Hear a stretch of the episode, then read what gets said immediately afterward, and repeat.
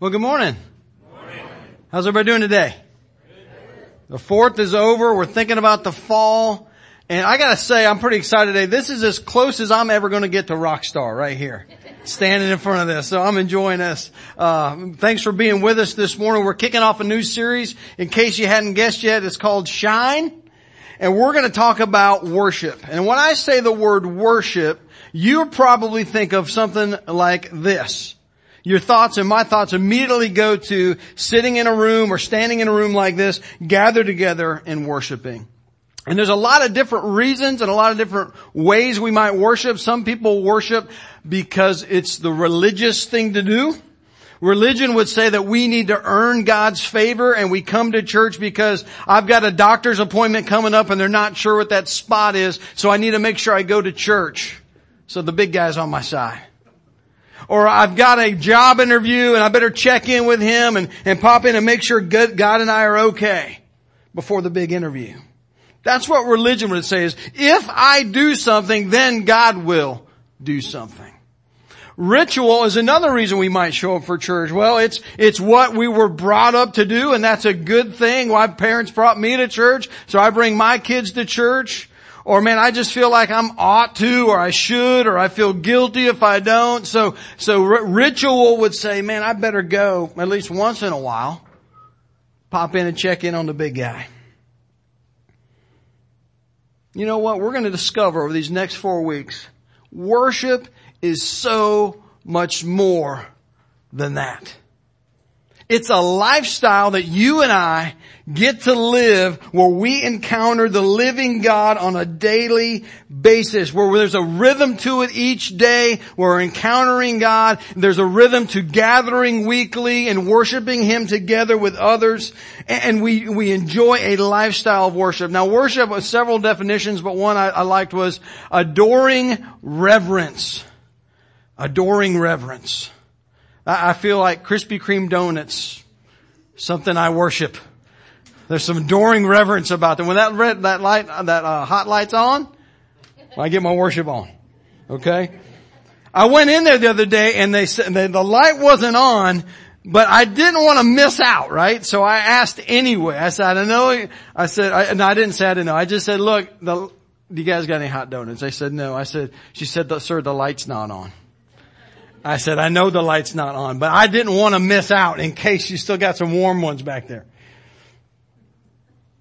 Adoring reverence is so much more than just showing up in a place or, or, sitting for an hour. It's about giving God something, giving God what He's, He's due. That, that very definition will change how we approach every Sunday morning as we gather. It's not about getting, it's about giving God His due. It'll change how we approach every day. That every day is an opportunity to encounter the living God in such a way that our problems and our worries and our cares, they shrink and they shrink and they disappear and God grows and grows and grows and His magnificence and His sufficiency is all we'll ever need.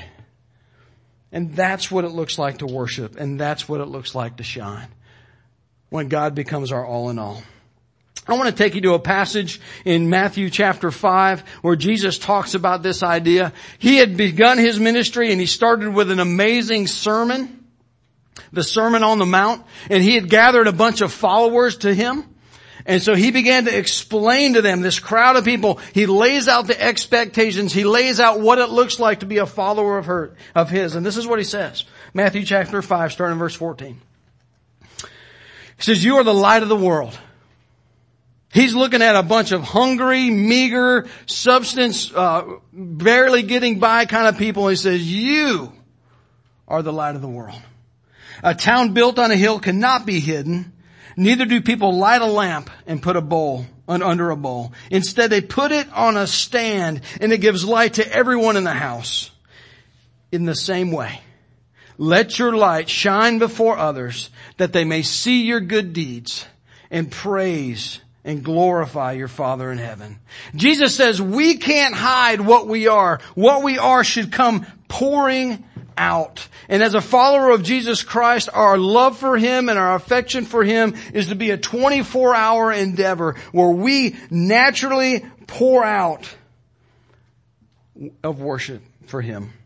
He's trying to break a group of people out of thinking. You gotta remember who he's talking to. These Jewish believers, they thought worship meant going to the temple. They thought worship meant sacrificing an animal. They thought worship was about following the rituals and the festivals and the traditions of their elders. And that, if they did that, then their worship would be acceptable to God. Guess where we are today? Really we're in the same place in a different mode. We think that if we, we come to church and we, we do these certain things, then God is pleased with our worship. We've equated being a Christ follower with church attendance. Sitting for an hour on a Sunday. Whether you believe that, that is what our culture conveys. And if that was true, I, I, got news for you. We could all be making a ton of money because we could all go to the hospital for one hour a week and sit in the hospital room and in a, in a few years we'd be doctors. Okay? If that would work, we could all become doctors. Wouldn't that be amazing? See, sitting here, gathering in this place, being together in worship is critically important and we're going to talk about that all week next week. But what I want you to see this morning is worshiping together here is only a part, an important part of a much bigger picture that not only is Sunday to be about worship, but our lives are to be about worship. Jesus said, you and me Common folks like us. Great people like you. Insignificant people like me. Whoever, in anyone in this room, our lives are to shine. So what's that mean? Does that mean that we discipline ourselves and if we rigorously follow the rules that that shine? Does it mean that we, if we behave ourselves and ruthlessly root out the behaviors that are unpleasing to God, that that's what it means to shine? Doesn't mean that we just put on a smile and a good face and put up a good front for people throughout the day. Doesn't mean that we put our radio on a certain station and we just listen to Christian music all day. I would say all of those are, in, are incomplete. See, shining is, is really none of that at all. And later Jesus in the book of John clarifies what he means by this light and what it means to shine. John 8, 12, he says this, I am the light of the world. Jesus said, I am the light of the world. Whoever follows me will never walk in darkness, but will have the light of life. Now he's clear here. He is the light. But a minute ago he said, we're the light, right? Well here's how that works. When we step into a relationship with God through Jesus Christ, His light becomes our light. And His life becomes our life. And when we shine, it's simply God shining His light through us.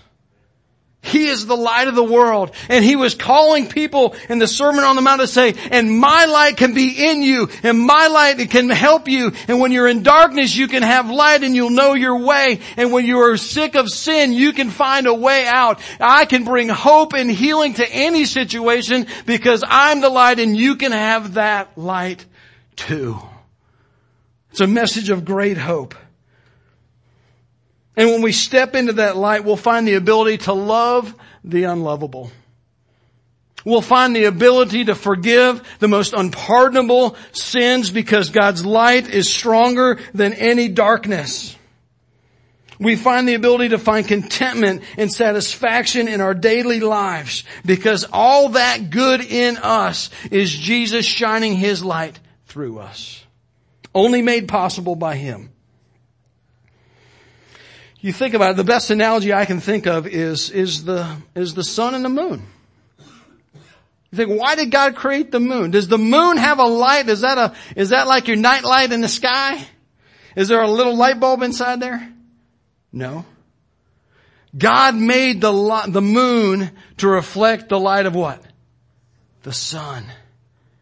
See, the sun is the source of the light and the moon simply has to reflect the light that is shined off of it and it gives light to all those around it. Guys, that is the, is the picture of what we are to do in a life that shines is we orient our lives in such a way that the light of the sun reflects off of us and then it, we can shine to those around us. See, the moon exists to reflect the sun's light. You exist to reflect the greatness of God. You may not have thought that, you may not even believe that at this moment, but I can tell you every single one of us, we were all created for one singular purpose, and that was to take the light of the glorious God and reflect it off of ourselves and into the lives of other people to bask in the light of who God is, His greatness, His magnificence, His love, His mercy, His generosity, His kindness, His patience, and we bask in that beautiful light, and it's so overwhelmingly great, we can't help but reflect it into the lives of others. Man, that, when Jesus said, you are the light of the world, that's what He's describing. You are that light. Can I tell you something? God's saying, I made you. If he could grab you by the cheeks, say, I like just how I made you. Oh, you're mine. I love you. Pinching your cheeks. Didn't you hate that? Someone pinch your cheeks? Anybody a pin, cheek pincher in here? We don't like that if that's you. Stop doing that. But if God could just grab you by the cheeks and say, I made you just the way I made you to reflect my light. Now go reflect me. Because I can tell you this, we are either reflecting His light or we are rejecting His light.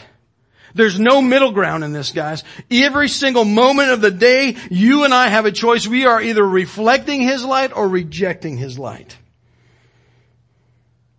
I got a little analogy I want to use here. When you think of reflecting light, you can think of a mirror, right? The mirror reflects light, and if I turn the mirror to me, I see me. Wrinkles and everything. See where I missed shaving? Couple spots there. But if I turn the light, and if I only turn the mirror to me, all I see is an image and reflection of myself. But if I turn the mirror towards the light, what does it do? What's it do, Casey? It reflects the light. I was, I was messing with her daughter earlier. It reflects the light, right? Is that annoying or what? All right. Fun for the pastor though. Fun for the pastor. All right. Here's the deal, guys. God made you in His image. He made you in such a way that you and I have the capacity and the ability to reflect Him. We are unique in His creation.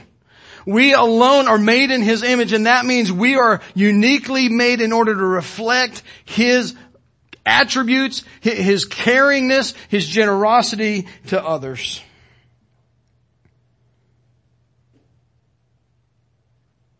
So you think you exist to make a living, to raise kids, to make it to retirement? That sounds pretty good. You think you exist to be a success or make a name for yourself, but I can tell you this, you exist to shine God's light into the lives of others. That's why each one of us exists. Your top to-do list is to reflect the light and glory of God into others' lives. You were made to shine.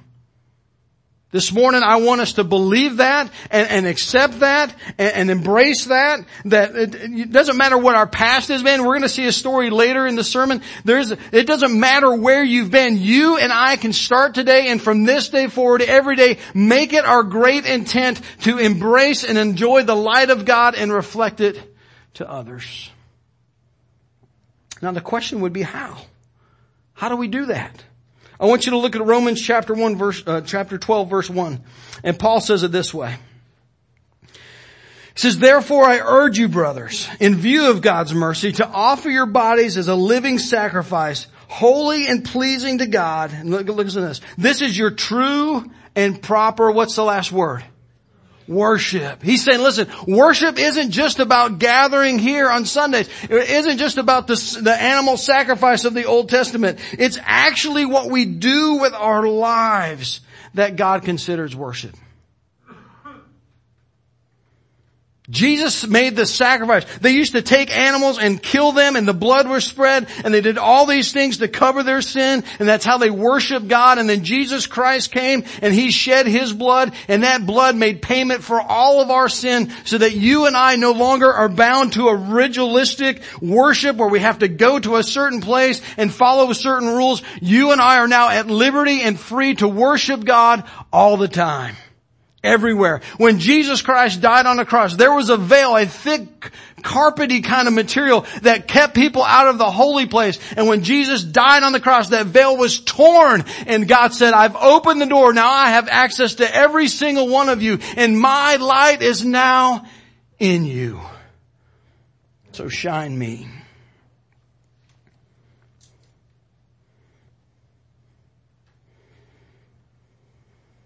So to shine, it's a deliberate choice on our part. Because here's the deal. Here's the deal. When I take this mirror and I shine it at myself, I can only reflect myself and the light cannot be reflected. But as I choose to turn towards the light and shine and point myself and orient myself to the light, then I'm able to shine the light. What that means for us is if I'm making my day about me, if I'm making my priorities about me, if my goals in my life are about me, then all we're ever going to do is reflect ourselves back to ourselves. And I'll be honest with you, I get tired of looking at that mug. Thankfully, Gabriel does not. But when we decide to take this thing, this mirror that we have, and we shine it at God, we decide to say, listen, it's not my priorities anymore, it's your priorities. It's not what I say goes, it's what you say goes. It's not what I feel like doing, it's what you say I should do. God, it's not those things that I choose, it's the things that you choose that matter. That's what it means to truly worship God with our lives. He says this, he says, um, he says, if we're going to do that, we have to climb upon an altar as a living sacrifice. Think about that for a second. God is asking each one of us to make a decision. This is not an easy decision to say, I'm going to tired of, of reflecting me and I'm going to reflect you. That is a conscious choice to die to ourselves. Because when you crawl up on the altar, there's only one thing you can do up on an altar, and that is to die. And when we learn to die to ourselves, we begin to become alive to God and we, our worship with God exponentially takes off. And His desires become our desires. And we find that we exist to reflect His greatness. Now I think it's interesting, not only does he say we have to be a living sacrifice where we choose to crawl upon the altar and die to ourselves and live for God, but he also says in order to do that you have to offer your body. Now that's interesting, isn't it? He could have said you uh, could offer your mind or offer your beliefs or offer your heart, but he doesn't say that. He says offer your body as a living sacrifice. He says it's not really what you feel or what you believe or what you think, more so than even those things. It's what you do with your mouth and your hand and your feet and your body. Because that's what's worship to me. Remember that song we sang in Sunday school? How many of you went to Sunday school growing up? Okay, okay. I should get the flannel graph out. Y'all be right at home. Oh, be careful little eyes what you see. Oh, be careful little eyes what you see. You can sing along. For the Father up above is looking down in love. So be careful little eyes what you see. Oh, be careful little feet where you go. Oh, be careful little feet where you go. For the Father up above is looking down in love. So be careful little where you, yeah! That had some great theology. He's saying, listen, worship me with your eyes. Worship me with your mouth. Worship me with your feet. Worship me with your hands. And of course, worship me with your heart. But don't tell me your heart is there and your mind is there if your mouth and your eyes and your hands and your feet and your body isn't there. We are fooling ourselves if we think we're worshiping our God, but all these other things are not worshiping Him. So be careful. So be careful. This is how we actually worship God. He says, listen, I don't need your sacrifices. What I love is a contrite and pure heart. That is pure worship to me. It comes down to our daily choices. And if you think about this concept that we were created to shine and reflect God all the time, then this isn't your sanctuary so much as the world is now our sanctuary. When we step out of those doors, we're still in worship service. When we go home and, and we're interacting with our families, we are in worship. When we go to our job, when we go to our school, wherever we go, we are in the middle of the presence of the Holy God and He's calling us to reflect Him in those places and to worship Him in those moments and with those people. That is what worship is.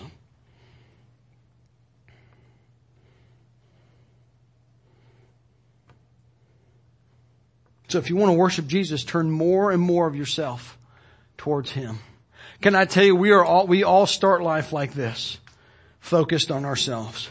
We all start most days with this mirror pointed right at ourselves. And when we choose to start reorienting our lives, start turning, God, I'm wrong here. God, my mouth is wrong. God, my hands are wrong. God, I need your help here. God, I want to, I want to lay down my mind to you. God, my heart is in the wrong place. God, I start turning myself. And the more we turn to God, the more we're able to worship our God. See, the more you offer to God, the more you shine. The more you offer to God, the more you shine. You have parts of your life and I have parts of my life that we say, God, I'll give you this piece, but not this piece. But when we begin to let go of those places that we don't want God in and He starts to shine in those, the more we turn to Him, I can tell you this, the more you and I will shine for Him.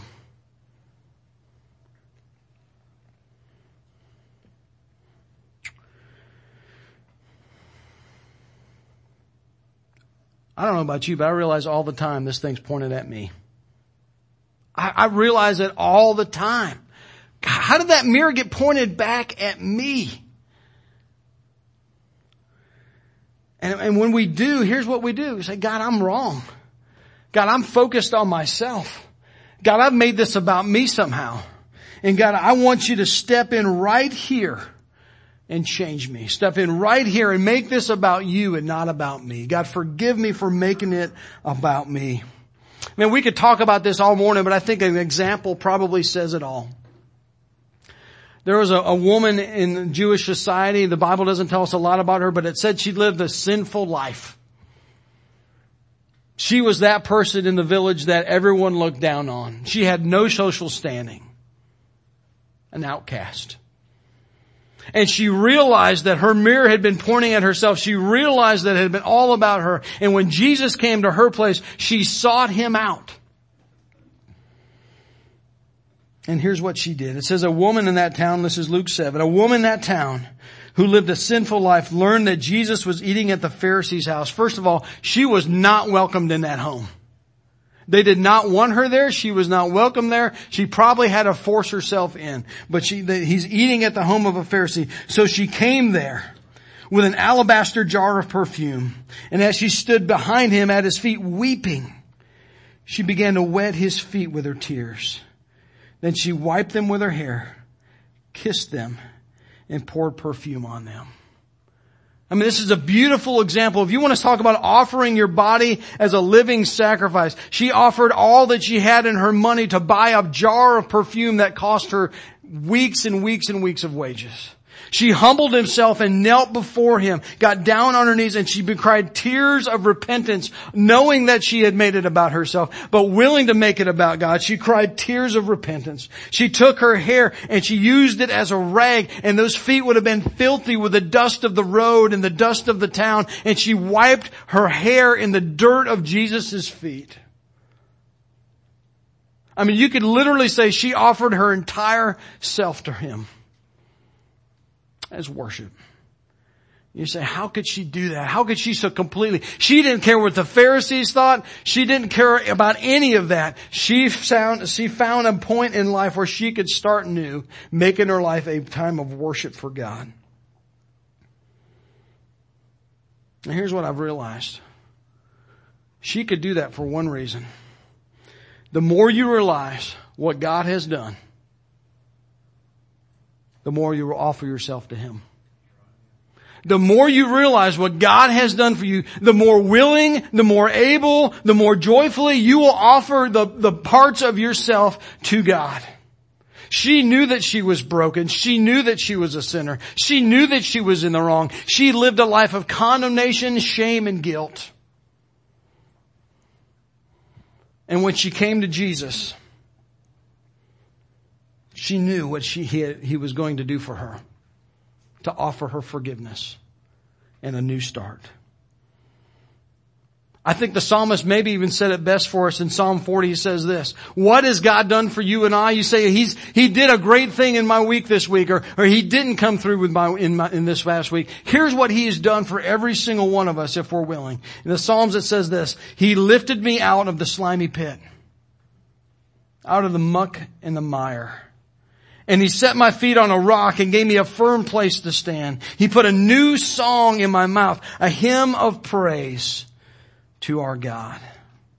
See, this woman had been in a bad place. Her sin had trapped her in a corner and Jesus was her only way out. The psalmist had gotten to this place where he realized even the best day he was in mud, he was in mire, and he needed someone to reach down and lift him out. Guys, our sin puts us in such a place where we are trapped and we are all about ourselves. And yet Jesus Christ came to rescue us and lift us out. He came to offer forgiveness and, and purity and life in Him, a new life. See, God doesn't want to fix your old life. He wants to give you a new life altogether. And He wants you to shine. And He's waiting on you and I to respond. He's offered himself up on a cross. He rose from the dead that you and I might have life. And now he's waiting on a response from you and I that says, yes, I believe. Yes, I need forgiveness. Yes, I'm in that mud and I believe Jesus Christ can rescue me and pull me out. That's what his offer is for you this morning. If you will simply believe that Jesus' death and resurrection is your payment for all of your sin, you can find forgiveness in Him. How do I do that? I just, I just turn from myself and I turn to Him. I said, Jesus, take me right where I am. All my warts, all my flaws, all my failures. You know my past. God, I have blown it, but I'm just offering myself to you because you gave your life for me. And I turn and find forgiveness like the young lady did.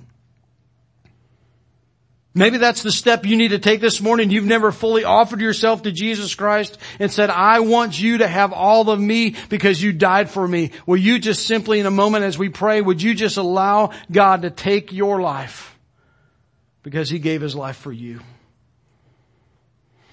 Maybe what we need to do this morning is reorient our lives to the fact that we're no longer going to reflect ourselves, but to reflect him. In fact, there may be a place, uh, uh, you know, if we're going to worship God 24-7, we need to do this everywhere we go, but there may be a specific place God's put it on your heart that you say, in my family or in my workplace or in my neighborhood or in this relationship, I've not been reflecting Christ.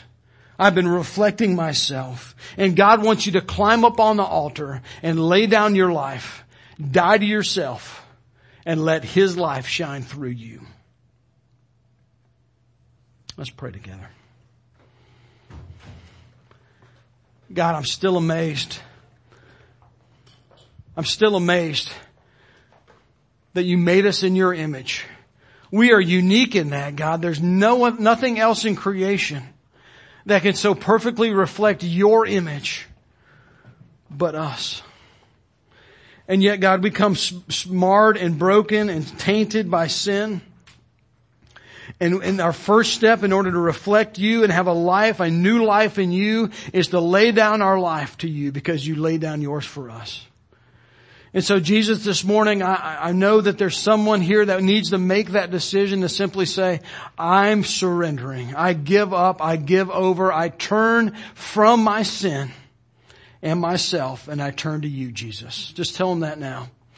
If that's you, just God, I turn from myself and I'm turning to Jesus as my forgiver, as my savior, as my creator, and as my friend. And God, for each one of us, every day our choice, every moment our choice is to reflect you or to reject you. God, I pray that when we find ourselves in that moments where we're not reflecting you, that we would turn ourselves intentionally to you and let your light shine in our lives so we can reflect it in others. When we can't love others, that we would invite your love in, that we might love others. When we can't seem to forgive, that we'll invite your forgiveness in so that we can forgive others. God, when we can't seem to find contentment, we'll, we'll ask for your peace and your peace would infiltrate in and it would bring calm and clarity and, and, and life. God, help us to reflect you and let our life, our lifestyle be worship. We pray this in Jesus' name. Amen.